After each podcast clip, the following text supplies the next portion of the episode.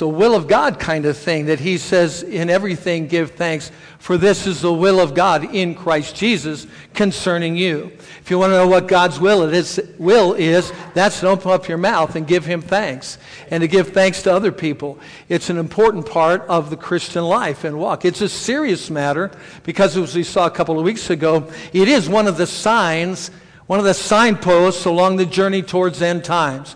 He said, Your world will become perilous. There'll be uh, all these kind of things, but in the middle of all that list of evil that we know is going to happen, there is that word ungrateful, unthankful.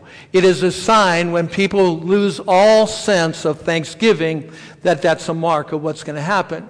So we understand, and we talked a lot about that, we ought to be thankful people about everything.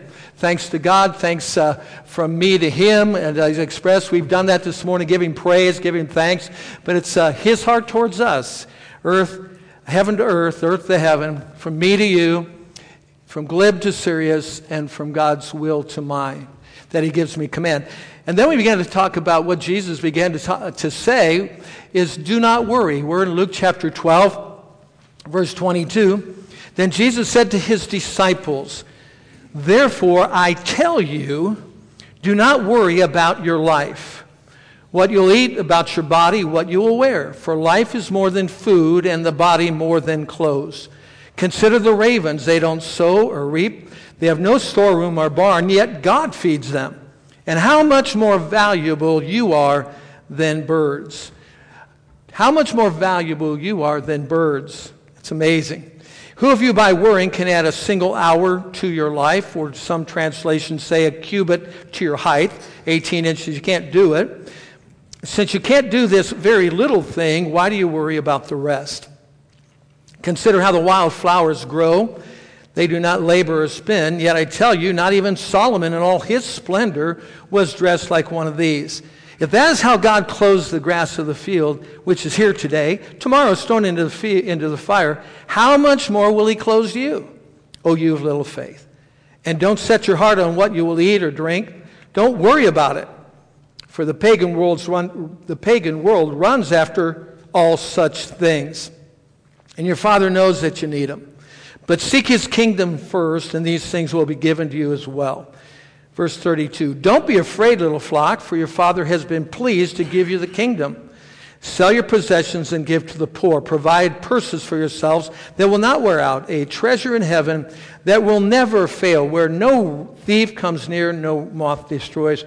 For where your treasure is, there your heart will be also. How have you done? How has your battle gone this week concerning the matter of don't worry? Don't worry. Any uprising and worry come bursting into your life over something? Something break down, something happened, some situation happened to a family member. Uh, I wrote this week in the PJ Connection about our granddaughter, Riley Grace. And I wrote to you about what happened and, and uh, when worry bombarded our minds. You see, that wasn't just a simple matter that she was experiencing, those DK, DKAs, I think they're called. It's with the diabetic issues because she's type 1 diabetic. And it bombarded our brains. It came at us. And what did we do? I think we took her, her, uh, uh her uh, plan. we prayed. Uh, we cast all our cares upon the Lord. We said, God, Riley belongs to you. She has all her life since she took her first breath. First breath. And we said, Lord, uh, we, we cast our cares upon him. We've take, we took every thought captive. And, and uh, I want to thank all of you who joined Judy and me in prayer and the family in prayer. She's back. Uh, she had an amazing experience in the hospital about how God took care of her. I wrote about that. Many of you read that. Um, and uh, she's back. She played volleyball yesterday in the uh, conference volleyball game, and they won. And she did well. But her story was in seeing Jesus seeing the Jesus and, the, and God's presence in the midst of the storm, in the, in the midst of a situation that could have been very hard on her, shutting down bodily uh, organs, dehydration, a bunch of different things in that situation. But it was a testimony of God's greatness and love for her. And I learned that, and so should you learn that. That in the midst of the trial, what do we do? We cast our cares upon the Lord, we don't worry, and we lift up our eyes in faith to a God who's more than enough. He is more than able to do that. So we wanted to share our story about a granddaughter. But like I said earlier, the Bible's full of stories like that. Your life is full of stories like that. That we move into that. So here is Jesus is teaching his disciples and my hope and my uh, desire would be that all of you have become disciples of Jesus, not just mouthing the words, but living the life of that, saying, I belong to Jesus, I've given my life to him. And these were followers of Jesus, and he said to his disciples, verse 22, look, you can see it right down there, to his disciples. He didn't say it out there to the crowd of people who are filled with anxiety, filled with worry. He turned right to his own. He said, People, disciples, followers of mine. I got some women in the group. I have some men in the group. Come on, all you disciples, listen. Don't worry. Now, that was 2,000 plus years ago. Don't worry. Don't be concerned about what's going on. And then he said, and, and, then the issue of the disciple who grabs hold of eternal life, we've talked about that in the last number of weeks, grabs hold of that, is at rest, is at peace, shalom is not in a state of worry and anxiety. I want to remind you, just uh, by way of review, keep you thinking about this, of how Satan's attack of worry affects us. Number one, worry is an enemy of faith in God. It says God doesn't know about it, God doesn't care about it, and even if He did, He couldn't do anything about it. That's worry.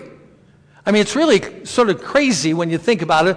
Why am I all uptight and worry about things? Isn't it because I sort of have this idea that God might not even know where I am?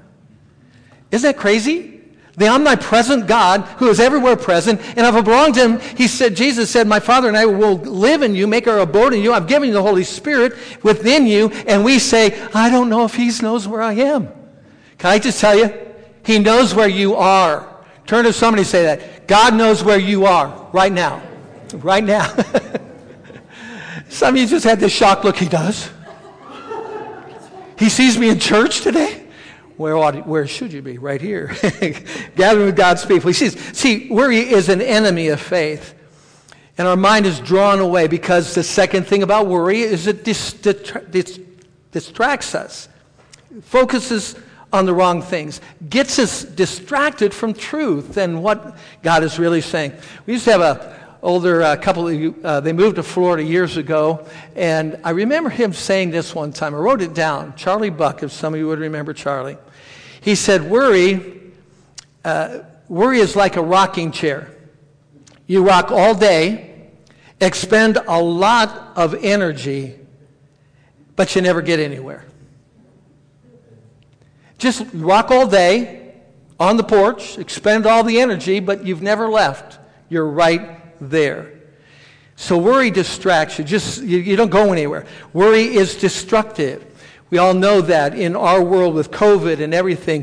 One of the things that people who really want to see what's going on are saying people are suffering with anxiety and issues that are caused by fear. Not the COVID itself, but the fear that somehow I might get it or somebody else might get it, and I'm worried about it, and then my whole insides falls apart. My blood pressure rises. I can't think straight. Even our children in school, they're filled with fear. That's a tool of the enemy because worry is destructive. And we've got to walk in faith and teach our children to walk in faith that God is more than enough to see me through and to see you through. He's there for us. Now, the fourth thing about worry is that it is deceptive. It's a liar. Can I say it again? That worry that you're hanging on and inviting into your mind is a liar.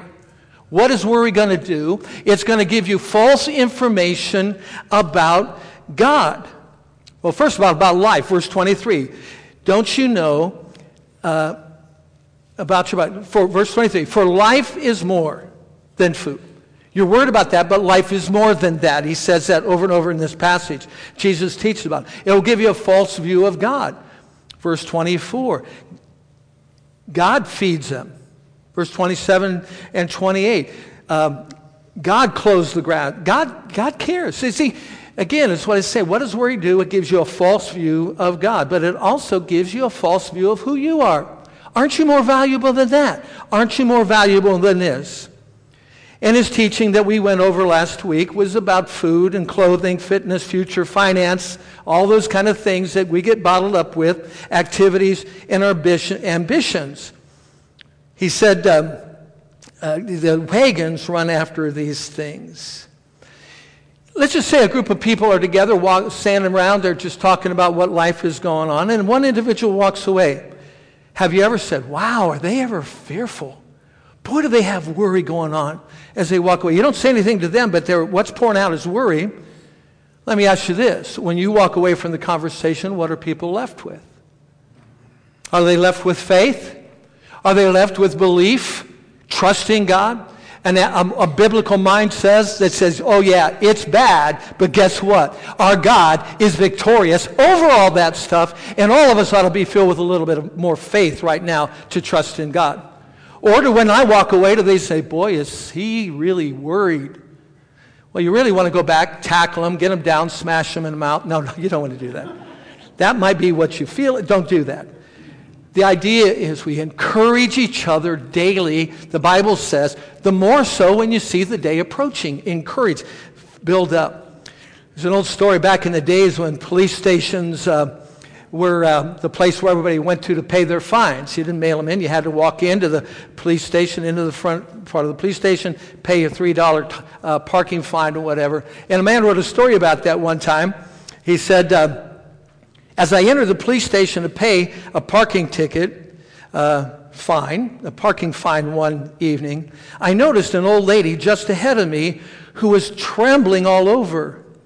I paid my $3 fine and was about to leave when I saw the lady sitting on a bench in the corner, absorbed in a book. What's the trouble? I asked. Is there anything I can do for you? I asked.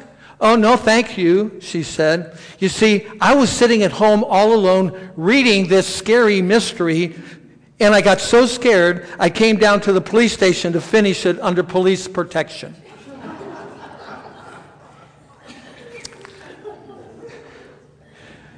Uh, only in the world can that happen.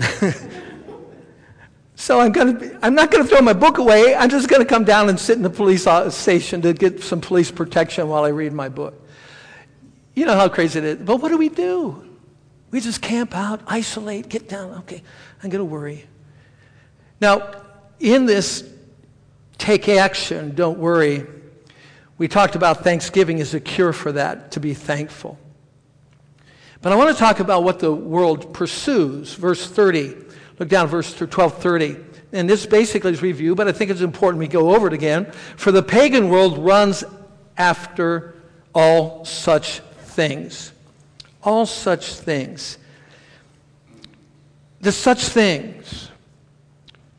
They not only keep me from faith and trusting and peace, it keeps me from the atmosphere of heaven We've talked about grab hold of the eternal life to which you're called. Bring heaven into your world. Your kingdom come, your will be done in my earth where I live as it is in heaven.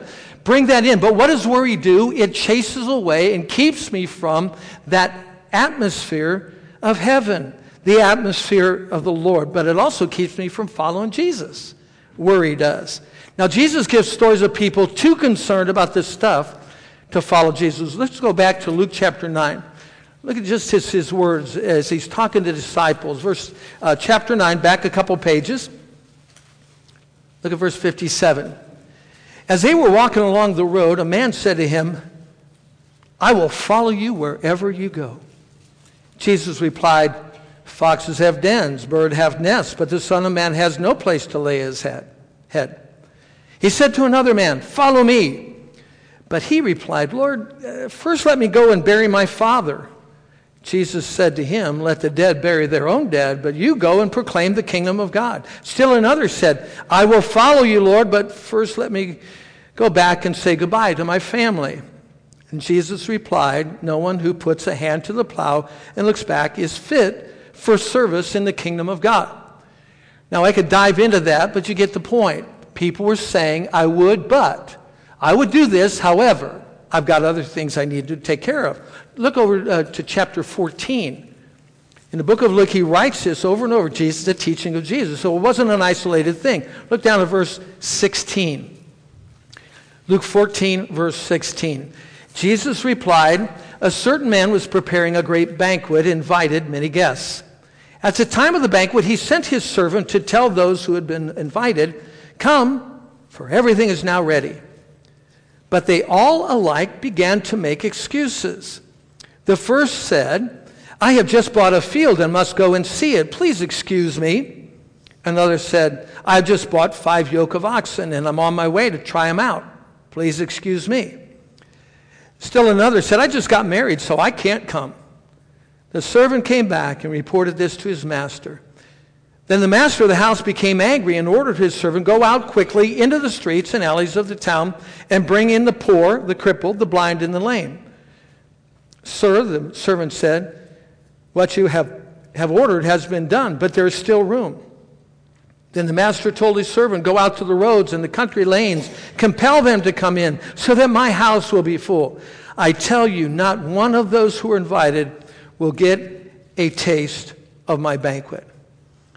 Jesus said over and over again, he said, You can disqualify yourself from a relationship with God, a relationship of walking with Him and enjoying the food at His table and walking in His power, walking in His strength, if you put up all the excuses why you can't do it now. That's an important word for us, church. I mean, I believe that gone are the days we can say, Well, next year we'll do it. Oh, man, we got lots of time. We got lots of time for this stuff to happen. I remember. Uh, I was going to say back in my naive days, but I've had so many of those. I don't know what, what year that was when I was naive. But I went to South Africa, and um, I was with uh, Pastor Dave Fisher. He and I went to look at a mission outreach uh, in, outside of Johannesburg up towards the Mozambique border. Well, we're sitting in the bed and breakfast that we are staying in in Johannesburg, and there the, uh, the, the, the people that ran the bed and breakfast had the TV on. And all they were watching was Jerry Springer. And I don't know how many of you remember Jerry Springer, but he would bring on the weirdest, strangest, crazy people that he could find, and they would beat on each other, fight, scream, tear each other's hair. Anybody, don't say you watched it, please. But anyway, uh, you won't admit it, but you know what I'm talking about, right? All right, so I'm sitting there in South Africa. I said, Why are you watching this? This is not true. I have never seen anybody like that in my whole life. And you get the impression America's like that. I've never seen anybody like that. I came home and saw six people just like that. I said, I said, oh my goodness. I, I was naive. I didn't see and know that people are crazy. People are doing things. People are out of touch, so concerned about stuff, so concerned about all these things that they're not receiving the truth of the Word of God. They're not walking in this. So we need to be alert and be aware of what's going on, but walk in this. Everybody had an excuse. Now, the believer, go back to chapter 12. We're looking there. Back to chapter 12. The real qualified disciple takes hold of eternal life and listens to Jesus. Luke 12, verse 31. But seek his kingdom and all the stuff, all the things will be added to you as well. He said, I'm not going to leave you alone. I'll give you all you need. It's there. And then he said, verse 34, For where your treasure is, there will your heart be also. He gives us what we need. God's going to take care of that for us. Now, if you look down at your Bible, there it is, verse 34. And if your Bible is like mine, it has a paragraph break. It says watchfulness or something like that, has some other words. And it gives you the impression that this is another chapter in the book. It gives you the impression the way our Bibles are set up with paragraphs, the way they try to help us get thoughts and so forth. But Jesus never took a breath. It was never a break. It wasn't, okay, class, next week we'll talk about this. It went right on the heels of, do not worry. Do not be afraid. Be dressed and ready for service and keep your lamps burning. Jesus didn't just stay over there in the worry part or the verse 32, don't be afraid, little flock. Without a break, he said, You've got to be ready. You've got to be ready. You've got to be in a state of readiness, dressed for the battle, ready to move, ready to go in response. I'll read it, this next part that Jesus said, and come back to this. Verse 35. Be dressed and ready, be dressed ready for service, and keep your lamps burning. Like servants waiting for their master to return from a wedding banquet so that when he comes and knocks, they can immediately open the door for him. It will be good for those servants whose master finds them watching when he comes. Truly I, t- t- truly, I tell you, he will dress himself to serve and will have them recline at the table and will come and wait on them. It will be good for those servants whose masters finds them ready, even if he comes in the middle of the night or toward daybreak. But understand this if the owner of the house had known at what hour the thief was coming, he would not have let his house be broken into. You also must be ready, because the Son of Man will come at an hour when you do not expect him. Jesus told his disciples, You've got to be ready. You've got to live in a state of readiness. Back in the, in the uh, movement of our, of our country west, uh, when people would load up their wagons and pull the oxen and, and uh, horses, bug, they would go across the west and they would go to new lands and they would go out there. One of the things that are those pilgrims, those ones that went west, learned to do was to keep their eyes on the weather because the weather was changing and when that weather came, it would affect them. They knew how to stop because, based on weather, they learned how to, to watch out for uh, the, the terrain around them. They were uh, acquainted with out looking that. They also looked about for Indian attacks. When the Indians would come and attack, and robbers would come and take their goods and rob them of their money and kill them. But they lived in readiness because they were on a purposeful journey. They were going to a place. They were looking for a land. They were, had their eyes focused on something, and they didn't let down their guard because when they did, they died. Now, listen, church. We're in a day that we have got to keep our eyes open. We've got to keep our uh, alert to what's happening around us. And Jesus told his disciples 2,000 years ago, you be the servant who's ready, watching, waiting for the master to return. Are we loving his return? Are we looking for Jesus' return? In the King James Version Bible, which some of you may have this morning, it doesn't say, be dressed, ready for service, and keep your lamps burning. Same word, thoughts, but it uses different wording. That's the, the, the verses I grew up in. It said, let your loins be girt about and your lights burning. Let your loins be girt about. Now, uh, that's a phrase we don't have very often around here. Uh, it's not an understood one. What in the world does that mean? But Jesus' audience knew the term having your loins girded. What that meant. Actually, it's an Old Testament concept. It was something that they knew in their life. Let's go back. Let's do a quick Bible study. Go back to the book of Exodus, Exodus chapter 12. Exodus chapter 12. Exodus chapter 12 is the, the time when the Israelites were being held by Pharaoh, and God said, Listen, you get ready because something's going to happen. The Passover is going to come. You take the blood of the lamb and put it over the doorpost because when the death angel comes by, you got to be ready and ready to go. Look at down Exodus 12, second book of your Bible. Look down at verse, verse 10. Verse 10. I don't want to do the whole study, but you, I think you know it. They're talking about the meat that's ready. Don't leave any of it till morning. If some is left till morning, you must burn it. This is how you're to eat that Passover meal.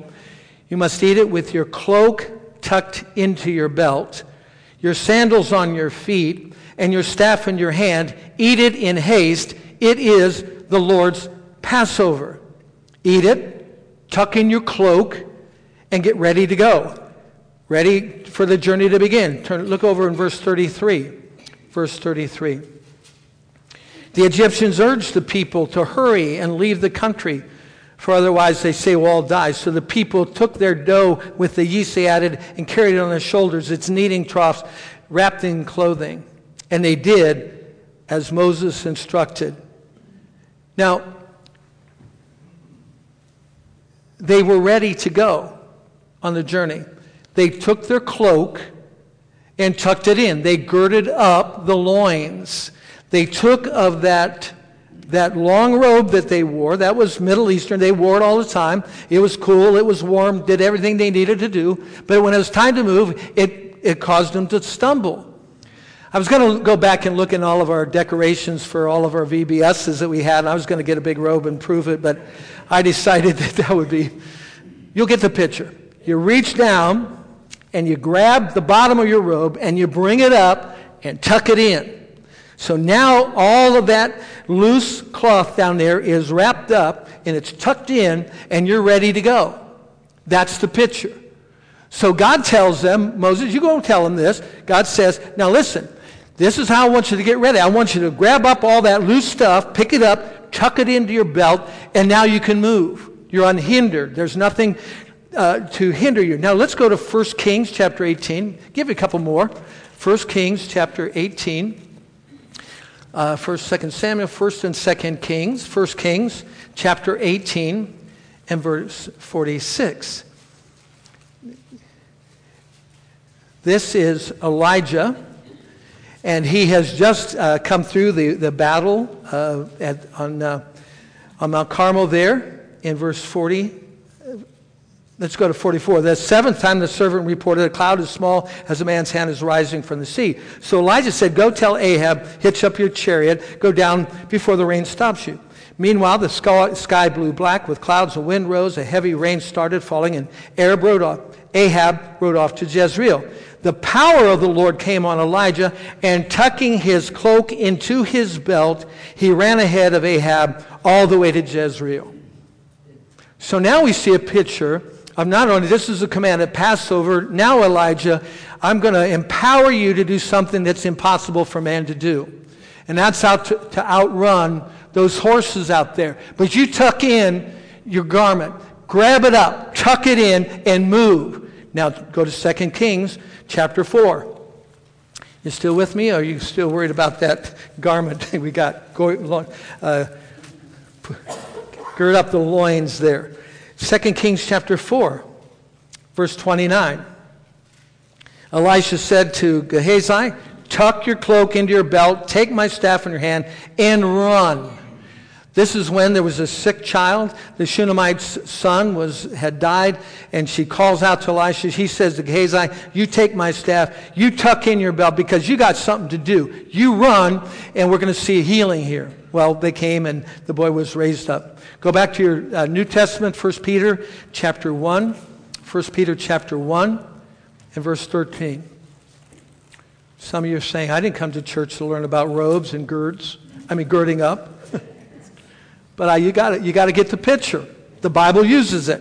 1 Peter chapter 1, verse 13. Again, it's not translated in the NIV like it is in the uh, King James Version, but it says, Therefore, with minds that are alert and fully sober, set your hope on the grace to be brought to you when Jesus Christ is revealed at his coming. In the King James, it says, Wherefore, gird up the loins of your mind. Gird up the loins of your mind. Get those loose ends tangled. Take that robe of yours, that stuff in your get it tucked in where it belongs so that you can run freely, that you can be prepared without hindrance. Reach down and grab it. Now, go back to Luke chapter 12, and we'll bring this together. Luke chapter 12. Jesus is talking to his disciples. Don't you worry. Don't you be afraid. Be dressed. Gird up the loins of your mind. Gird it up. Get your, get your lamps burning. I'll talk a lot about that. Take care. You take care of this in order that you are ready and watchful. Rick Renner writes some very interesting things about this subject. Because he said if we don't deal with the loose ends, that exist in our minds and our emotions, if we don't correct those parts of our thinking that we know are wrong, if we don't grab hold of all the dangling areas in our thinking to put them out of the way, remove them by the authority of the Word of God, then, he said, we're choosing to permit things to exist in our lives that will hinder our steps and slow us down in our race and our ability to successfully walk with God. The issues of those things in our life. You see, Jesus is teaching his disciples here. He said, You get dressed and you be ready and keep your lamp lit. Hebrews 12, it says that Jesus, for the joy set before him, wrapped up all the loose ends of his life and for joy set before him endured the cross, despised the shame, and is now set down at the right hand of the Father. One more verse. Go to John chapter 14. John chapter 14. John chapter 14 and verse 30.